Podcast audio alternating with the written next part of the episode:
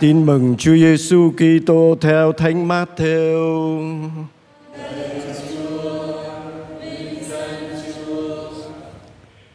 Khi ấy Chúa Giêsu phán cùng các tông đồ rằng: Các con hãy coi chừng người đời, vì họ sẽ nộp các con cho công nghị và sẽ đánh đập các con nơi hội đường của họ. Các con sẽ bị điệu đến nhà cầm quyền và vua chúa vì thầy để làm chứng cho họ và cho dân ngoại được biết nhưng khi người ta bắt nộp các con, thì các con đừng lo nghĩ phải nói thế nào và nói gì, vì trong giờ ấy sẽ cho các con biết phải nói gì. Vì chưng không phải chính các con nói, nhưng là thánh thần của cha các con nói trong các con. Anh sẽ đem nộp em, cha sẽ nộp con con cái sẽ chống lại với cha mẹ và làm cho cha mẹ phải chết.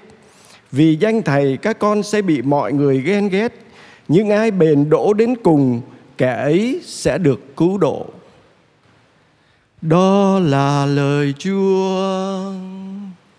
Lời Chúa Kitô, lời khen Chúa.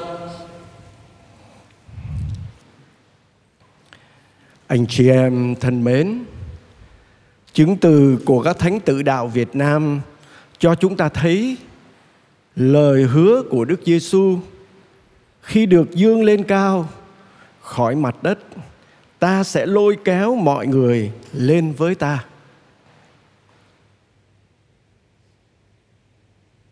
lời ấy đã được thực hiện ở nơi các thánh tử đạo Việt Nam.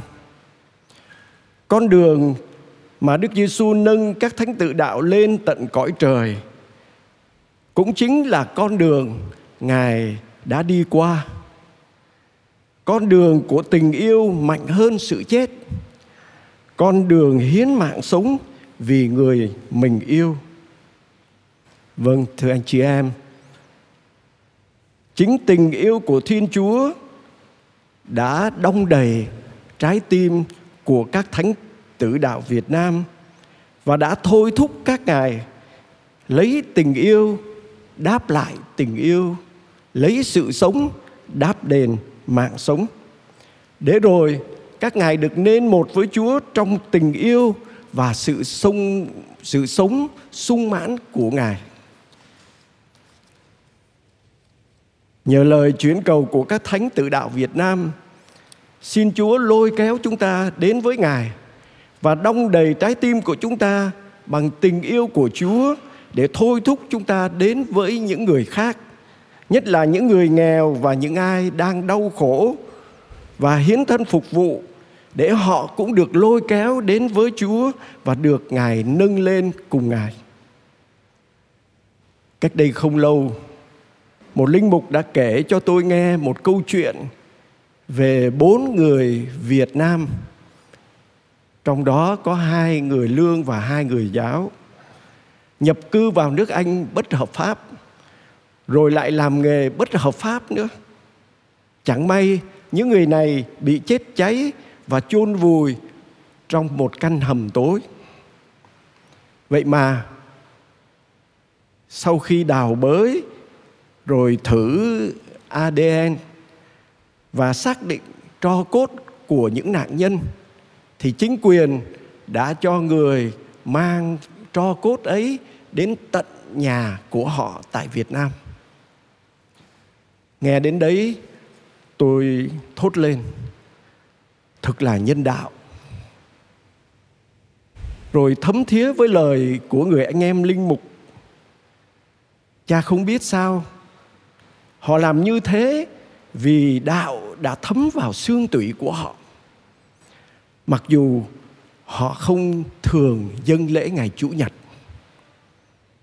Nghe đến đây, tôi tự hỏi liệu chúng ta là những người thường xuyên dự lễ ngày chủ nhật, cũng như dân lễ các ngày ở trong tuần, đạo có thấm vào xương tủy của chúng ta không? Và tôi nhớ lại câu của cha Phêrô Nguyễn Văn Lựu đã trả lời quan bắt ngài bỏ đạo thế này đạo đã thấm nhập vào trong xương tủy của tôi. Thế thì làm sao tôi có thể bỏ đạo được?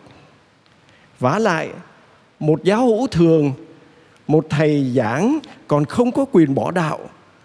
Huống nữa, tôi đây là một đạo trưởng. Nhờ lời chuyển cầu của các thánh tử đạo Việt Nam, xin cho đạo cũng thấm vào trong xương tủy của mỗi người chúng ta hôm nay. Amen.